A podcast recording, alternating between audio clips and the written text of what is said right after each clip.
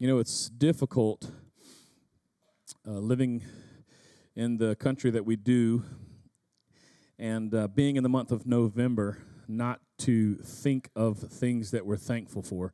Just out of curiosity, and you don't have to raise your hand, you can just kind of nod at me if you want to, or you can stare at me awkwardly. It's your choice.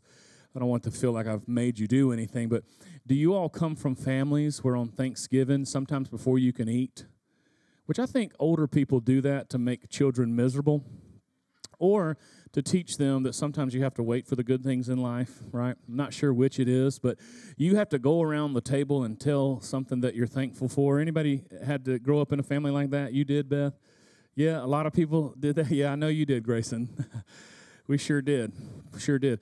My favorite was when there was like, oh, wow, we, we went from 10 people to 30 people. We get to hear 30 people be thankful before we eat. Yay. I already didn't eat breakfast for this. Anyway, it's just that it's just that month, right, where we're we think about those things. I even started thinking about how we use the the terminology thank you. I grew up in a house where we were taught to have manners and we weren't allowed to have stuff unless we said thank you. Somebody gave us something. What do you say? Anybody ever tried? That's what I thought. Nobody? Okay, so y'all are all from the South? Yeah. See, in my family, you said thank you. What do we say? Thank you. And if you didn't say thank you, what happened? All kinds of stuff, right? You didn't get the thing. I got spankings. Anybody else get spankings? Some of you, I know you did, and I can tell by your attitude today, but I got spankings, right? Like there were consequences if I wasn't thankful for the fact that someone thought of me to, to, to give me a gift or to do something for me. And out of respect, my parents taught me to use those words. The purpose of this isn't to talk about the lessons we ought to or ought not teach our children. It's just, it's a reminder. We need to think about what it means to be thankful. And I stumbled upon this article. I'm going to read you a little bit about it. But it was ironic to me, at least, at this time of year, I would come across an article entitled, We Get Accustomed to Our Blessings. Listen to this. I have felt for a long time that one of the particular temptations of the maturing Christian is the danger of getting accustomed to their blessings. Like the world traveler who has been everywhere and seen everything, the mature Christian is in danger of taking the blessings that they're given for granted and getting so accustomed to them that they fail to excite them as they once did.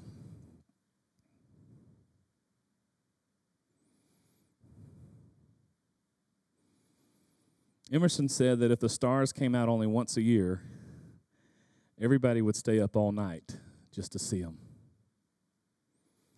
We've seen the stars so many times, we don't even bother to look up anymore.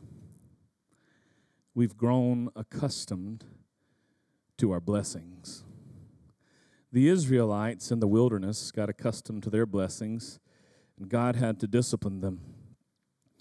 God fed the nation with heavenly manna every single morning, and yet the people were tired of it but now our whole being is dried up, they said. There is nothing at all except this manna before our eyes. Nothing but manna. I was thinking about that this week, and I thought about how there's a perspective opportunity there one of fleshly desire and one of holy righteousness. Do we see the blessings of God in our lives as manna or God's provision? You see, even the title that they gave it demonstrated what was on their hearts, right? Oh no, look, more manna. I, I, I, propose that if they would have gotten up each morning and walked outside and said, My God Almighty, the provision of the Lord their hearts would have been significantly different. They were experiencing literally each and every morning of their lives God's provision, a miracle from heaven, yet they were no longer excited about it. Nothing but manna. one of the evidences that life provides us that shows whether or not we've grown accustomed to our blessings is the spirit of criticism and complaining. Instead of thanking God for what we have, we complain about it and tell Him we wish we had something else. And maybe we don't do that. Maybe we simply think, if only there were better. You could be sure that if God did give us what we asked for, we would eventually complain about that. The person who has gotten accustomed to his blessing can never be satisfied. I wanted to ask you this morning have you grown accustomed to your blessing? How do you feel, or how will you feel tomorrow morning when your alarm clock goes off?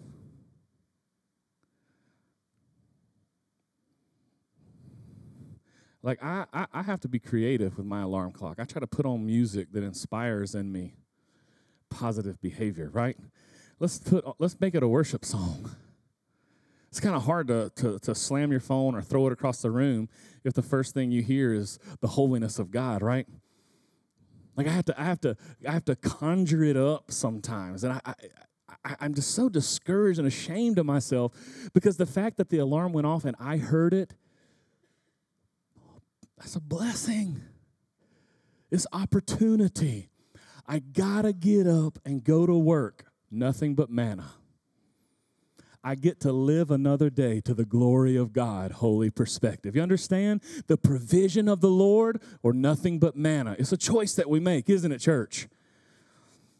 I don't know about you, but the, de- the desire of my life is that it reflects how thankful I am to God because I recognize that I'm blessed. Now, now, don't misunderstand me. I'm not thankful to God because He's given me things. I'm thankful to God because of who He is, right? I mean, He packaged an amazing gift 2,000 years ago, and His name was Jesus. And if I don't get anything else from Him for the rest of my life, God has been faithful, God has been good, and I am blessed. Amen. You see, we spend so much of our times as Christians waiting on something else. And God's like, What would I give you? I've given you Jesus. I've given, you see, this whole idea of you're just waiting on a blessing, come down here and get your blessing. You hear this preached in churches sometimes. It's, it's heresy. There's no such thing. That theology doesn't exist in Scripture. The Jewish people, God through them laid out exactly what the blessing of the Lord looks like from the very beginning. God with us, blessed. What if we went through life instead of living in expectation of something that's going to come to us, we began to live our life recognizing that we already have it? Amen, church? You have what it is you're looking for. Here's something else that I was thinking of. Not only do I struggle sometimes being thankful, but but usually when I'm thinking, when I sing things like "All my life you have been faithful," you know what I'm thinking about? The good things God's done. Are you only who you are because of the good stuff that happened in your life? Well, God took the garbage and turned it into gold. Amen. Like I'm thinking, if I if I'm honest, some of the times in my life when I made my biggest mistakes, when I had my what I would consider my my, my worst failures, God took even that and used it to his glory. Amen. Like God is good all the time. God is faithful all the time in what, what I would call good and what I would call bad. I wish I didn't make those mistakes, but I'm more thankful that I serve a God who can turn mistakes to his glory. Amen. God has used every bit of it to make me and every one of you in this room the people that you are today. And here's something else that I thought of as I began to look at that and think of that perspective there's a lot more good in my life than I give God glory for. Like I've noticed sometimes that I'll have one little thing go wrong, and the list of hundreds of thousands of things that God's hand has been all in, I suddenly I'll forget it. Anybody like that?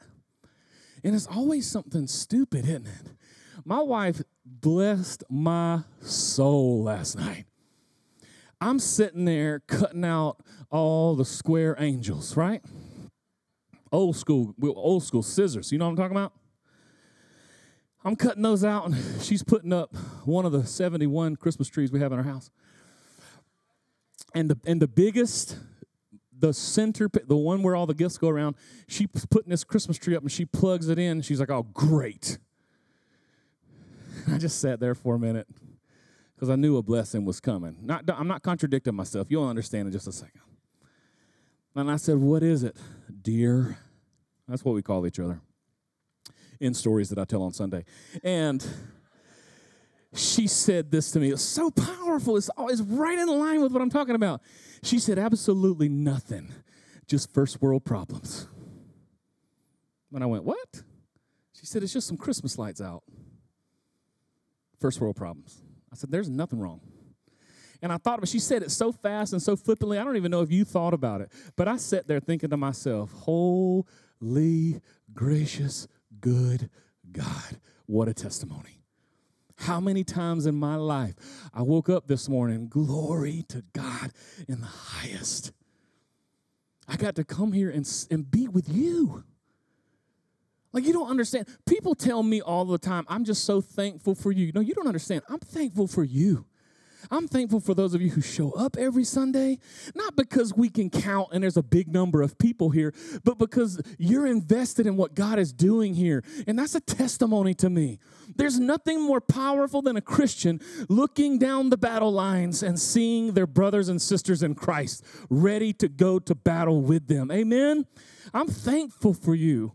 And I hope that we begin to look at our lives like this. Many of us are sitting awake at night in a bed, worried, sick, under a roof with a device controlling the very temperature of our house. Do you hear me? Oh, my life. Babe, I'm miserable. Could you go? I want to be. Go turn the air. It's a little warm in here. Turn the, turn the air up a little bit.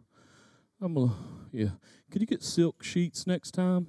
I like the way silk sheets feel on my skin when I'm miserable. I mean, that's the lives we live. We're like complaining and criticizing. We're like, God, why? We're like, we think we're Jesus from the cross. Why hast thou forsaken me? Laying in air conditioned houses in beds with the designer sheets. I mean, it's a, it's a, we're a mess. We got first world problems. And the devil loves it, doesn't he? I want you focused on that. There's so much good in our lives. How many of you have ever sat talking about a problem with a friend and took a second to give God praise and glory because you were sitting with a friend talking? We don't understand how blessed we are. How many of you have checked out recently and was just, golly, groceries are expensive? Anybody? And you paid for them. You paid for them. Now, you had to put back some of the things you don't need. Amen. Can't get whoppers. So I'm so I'm just so persecuted, right? We don't realize that we, like God is taking care of. Let me ask you something. We were in Mexico a few weeks back. And I was talking to the missionaries, friend of mine from Bible college. I was asking him, like, what do they, what do Mexicans eat like on a daily basis? And he said, most of them don't eat on a daily basis. They have to decide based on their finances when they're going to eat.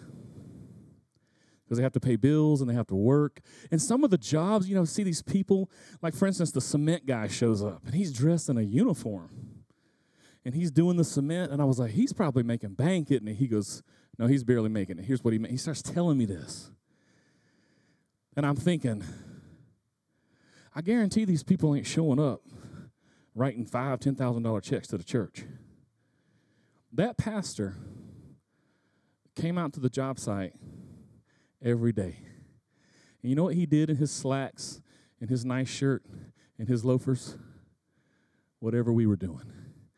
This brother showed up with more joy than I have seen in a long time.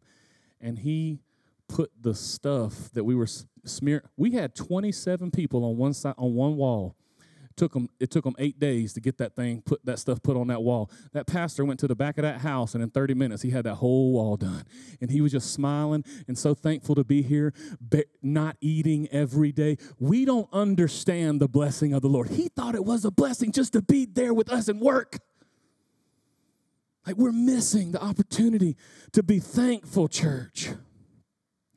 There's way more good in our lives than we even realize. The whole point of this idea of thankfulness is, is, is how we feel about these things that we're talking about. They affect what's going on in our lives. When we when we look around and pay pay more attention to blessing and realize that we are blessed and we have the things, it affects how we treat others at the end of the day, the person that you encounter whenever you're talking to someone is the person and how they feel about themselves, how they feel about the day, right? So you can understand that if I don't feel too good about myself, then the person you're going to encounter is probably not going to be that pleasant, right? If I don't see myself the way God sees me, if I see myself as less than God sees me, then the person you encounter is probably going to be a little bit miserable, right? This bleeds into all areas of our lives. Paul wrote in Ephesians 4:29, "Let no unwholesome word proceed from your mouth, but only such a word as is good for edification according to the need of the moment, that it may give grace to those who hear." Here's what he's saying. When you speak, may it be a blessing to everyone who hears it. I'm a man. You know what I'm saying? Like, I sometimes think less than a quarter of what I say is a blessing to anybody. You know what I'm talking about? I'm just a man. I don't think before I speak. Anybody else just think, talk, think, talk, think, talk. I do, and it's terrible some of the stuff that comes out of my mouth, right? Some of the things that I don't think about. Can I be honest with y'all? Tell y'all a story that happened a long time ago this morning. This is what I'm talking about. I hate y'all gonna hate me. Good, because I don't want you hear from me anyway. So, my wife came downstairs, and my wife is beautiful. I mean, straight from the bottom to the top, top to the bottom. She is beautiful. You hear me? She's always been that way. Like one time we was going to the Asian buffet because we're classy. We walked up in that mug. You hear me? That's how we do it on date night. Ain't that right, girl? They ain't leave. My girl ain't going home hungry, and neither is your boo. And we was coming out, and somebody said to her, I'm getting emotional because I think of who she is. Somebody said to her, Oh my gosh, you are so beautiful. And I said, She can't help it. She's looked that way her whole life. Isn't that nice? Give me some credit because you're going to not like me anymore. No, I didn't say clap.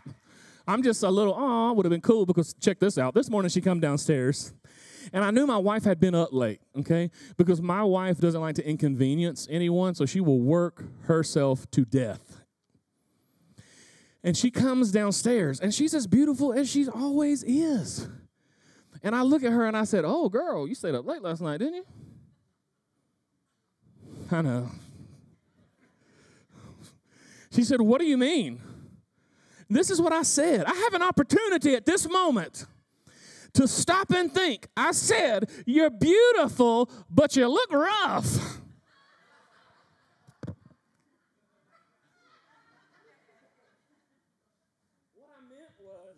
You know what? It don't matter. There's no explaining your way out of that. You ever tried, men? That's what I'm talking about. Paul, Paul is literally, let me translate this directly from the Greek. Do not speak unless your words are encouraging. What do we think about Scripture? Would you agree that it's the Word of God, that it's, as, as, as Paul writes intentionally, God breathed? And so God says, if you speak, be encouraging. Listen, this is something that is difficult, right? But if we begin to take this seriously, what we begin to notice is that our hearts have to become thankful because it takes a thankful heart to speak encouragement, right? I have to be in a good place. And it's either nothing but manna or the provision of God. When it's the provision of God, my heart is thankful and out of my heart flows thankfulness. Do you understand? And that affects people. A thankful heart speaks encouragement to others. I speak to people every single day. They're discouraged about a lot of things. They're worried about the financial situation of the world. They're worried about job issues. There's political fears. There's family issues. There's all these things. And people, especially our brothers and sisters in Christ, could use a little encouragement. Amen? One of the fruits of the Spirit is joy, church. It's not joy that's indicative of what's going on in your life. It's joy in spite of what might be going on in your life, right? I know that is so difficult. Anybody ever tried to wake up and go to the gym when you don't want to wake up and go to the gym? How many times do you end up at the gym? Zero. It's difficult. I understand that. This isn't something that's just easy. You're Going, all right, cool. I'm gonna just from now on, every time I speak, encouragement. But we've got to take it seriously because the devil takes it dead seriously. He knows that from the overflow of the heart, the mouth speaks, and it speaks life or death. And I'm telling you that the Spirit of God inside of those who have placed their faith and trust in Jesus Christ, one of the, the fruits of that Spirit, one of the characteristics of that Holy Spirit is joy, church. Listen to what James says about the power of the tongue. I'm going to try to read you this and not talk about what's going on here. I'm going to let it speak for itself. In James 3, verses 1, James says, Let not many of you become teachers, my brethren, knowing that as such we shall incur a stricter judgment. Those who teach the word of God, James is saying, will be judged more strictly. For we all stumble in many ways. If anyone does not stumble in what he says, he is perfect, able to bridle the whole body as well. Now, if we put bits into the horse's mouth so that they may obey us, we also direct their entire body.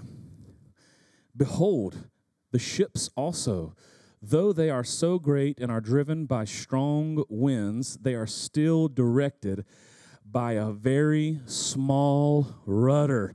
And this powerful statement right here wherever the inclination of the pilot desires. You wonder why you can't control this right here? Who's the pilot? God says you control this, the pilot controls you. Sometimes the problem with our mouth is because of who's, in, who's the pilot. Sometimes it's our flesh, amen. Sometimes it's an attack in the, in the spiritual realm. It's, it's demonic influence, it's Satan. Sometimes it's, it's, it's God. Sometimes it's the Holy Spirit inside of us. So this is so critical because who the pilot is determines the direction of our mouths. What did, they, what did the scripture teach us? Out of the overflow of the heart, the mouth speaks. Verse 5 So also the tongue is a small part of the body, and yet it boasts of great things. Behold, how great a forest is set aflame by such a small fire. And the tongue is a fire, the very world of iniquity. The tongue is set among our members as that which defiles the entire body and sets on fire the course of our life, and is set on fire. Powerful words by hell. For every species of beasts and birds, of reptiles and creatures of the sea is tamed and has been tamed by the human race. But no one can tame the tongue. It is a restless evil and full of deadly poison. Has anybody in this room ever told anybody, why can't you just shut your mouth? Why can't you just be quiet? Why can't you just not talk back? Why you always got to say something? James is saying because we can't control it. What he's saying is no, if the, if the correct pilot isn't at the steering wheel of the ship, you'll be in control of this.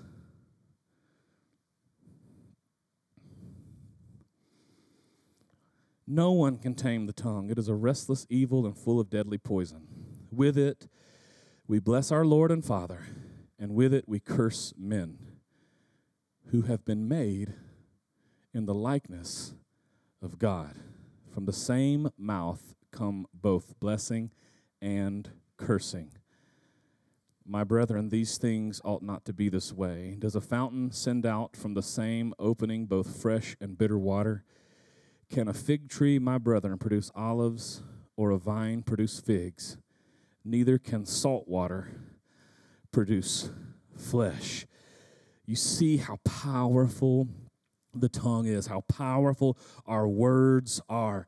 And where our heart is, there our mouth speaks. And so this morning, real quickly, one of the ways that we change our heart's, perspective from just manna, nothing but manna, or this is the provision of God is we learn to be thankful for God having moved in our lives. Yes, for the things he's given us, but just because I am, amen, just because of Jesus Christ. We we we, we become thankful for those things, and as we become thankful for those things, out of the heart that's thankful pours encouragement, pours thankfulness, pours worship. Three ways, right quick, we can demonstrate this. The way that we speak about ourselves demonstrates thankfulness. Human beings are created in the image of God. Genesis 1:27 says, "And God created man in his own image, in the image of God he created him, male and female he created them." Wayne Grudem writes one of my favorite books to read outside of scripture. It's called Systematic Theology.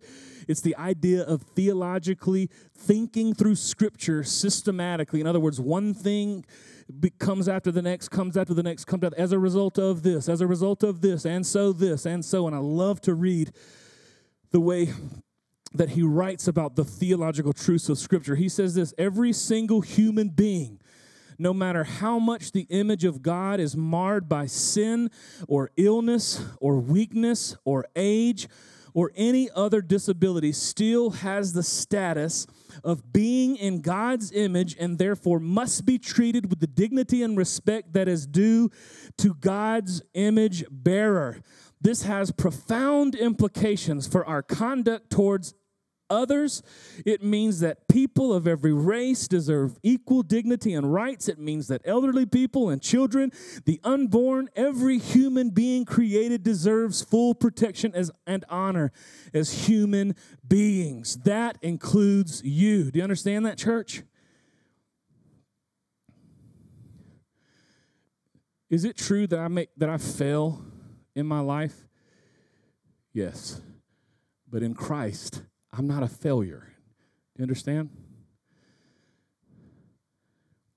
I'm not talking about a person when I when I when I talk negatively about myself. I'm not talking about a person when I talk negatively about you. I'm talking about a person created in the image of God, which bears even more weight when that person has come to faith through obedience in Christ. Do you understand? It's a child of God that we're talking about. I remember when I was a child, and it's cliche today, but it's still just as powerful. I loved when I heard this statement God made me, and God don't make no junk. You hear me? And listen, we got to do a better job. We got to do a better job at understanding that the worst day that one of us has is not who we are as people. Let me tell you a story that was just profoundly impactful in my life there was a, an individual that I greatly respected, much older than me, much wiser than me. Still to this day, think the world of them, their perspective on who God is and the way they disciple and impart that wisdom. And he's poured into me on numerous occasions. And there was one time when this person came into my life that we just got together and all they knew about me were casual conversations maybe around lunch or over the phone or through text but one time they got the opportunity to come to crossroads and hear me lead worship and they came up to me after I led worship and they were like, wow, that was incredible. You know, the things people say. But here's the thing that was so powerful. They looked at me and said, I thought to myself, when I saw you up there, there he is. And I thought, what? It didn't, it didn't hit me the way that it does now as an older man. But I look back on that now and I think to myself, what he decided that I was, was God through me.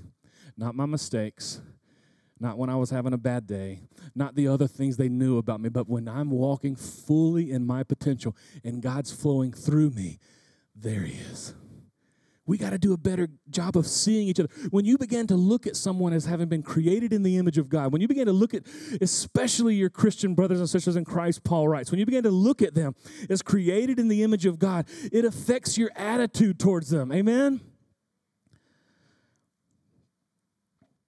You were created in the image of God, and God don't make no junk. So the way I think about myself, the way I speak about myself demonstrates thankfulness. The way I speak about others demonstrates thankfulness. The way I speak matters. The tone of voice that we use. I had a conversation with somebody not too long ago and I said, it's not what you say, it's your tone of voice. You know what I'm saying? You don't know what I'm saying? Check it out. Here it is. I love you so much. Like you you have no idea what you mean to me. I love you. I mean, you mean so much to me. No, seriously. You're literally the most important person in my life. Said no one ever. You know what I mean? You see what I mean? Like the tone of voice affects everything. How many of you have stopped your kid, not because of what they said, but because of the way they said it?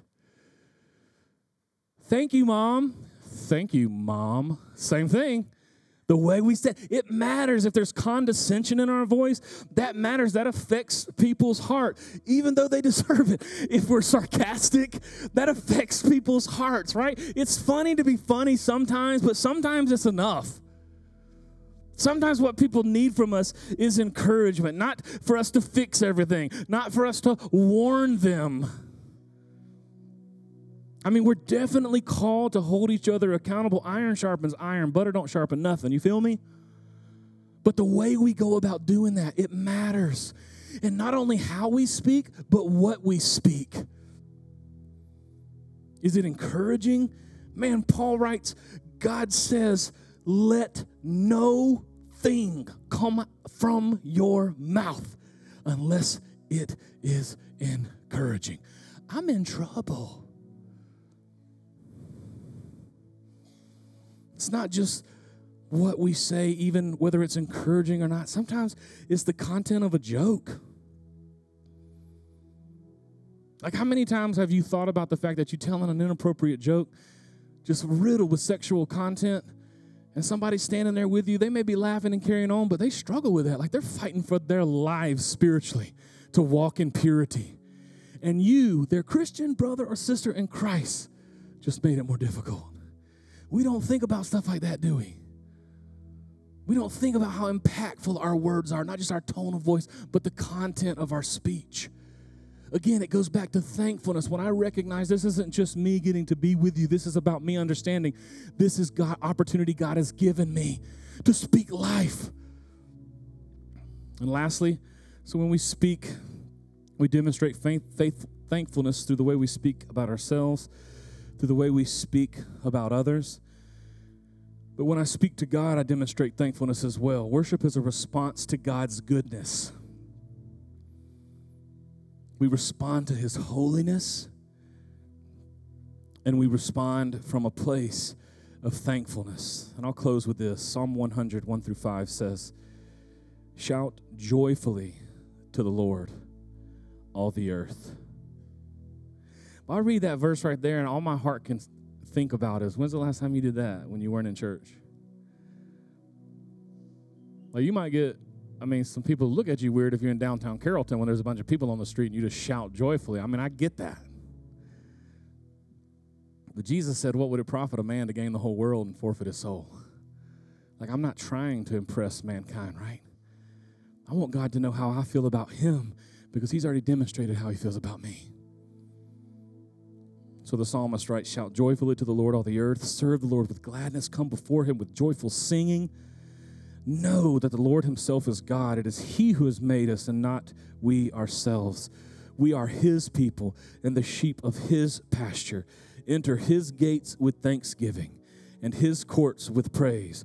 Give thanks to him. Bless his name. For the Lord is good. His loving kindness is everlasting, and his faithfulness to all generations. God, you are a good, holy, mighty, merciful, righteous, perfect God. There is none like you. There never will be. Our attention is on so many things, God. We want you to reveal to us the areas of our life that we still have not surrendered to you. And God, if nothing else, show me the areas of my life where there's time that I continue to devote to myself or to anything else but you. God, I know this is so difficult and absolutely impossible. So I thank you for your grace and mercy when I fall short. But God, the desire of my heart is to get it right every time, regardless of my capabilities. not because of them, God, but because I know who you are. And so we stand this morning and we worship you in Jesus' holy, mighty name. Amen.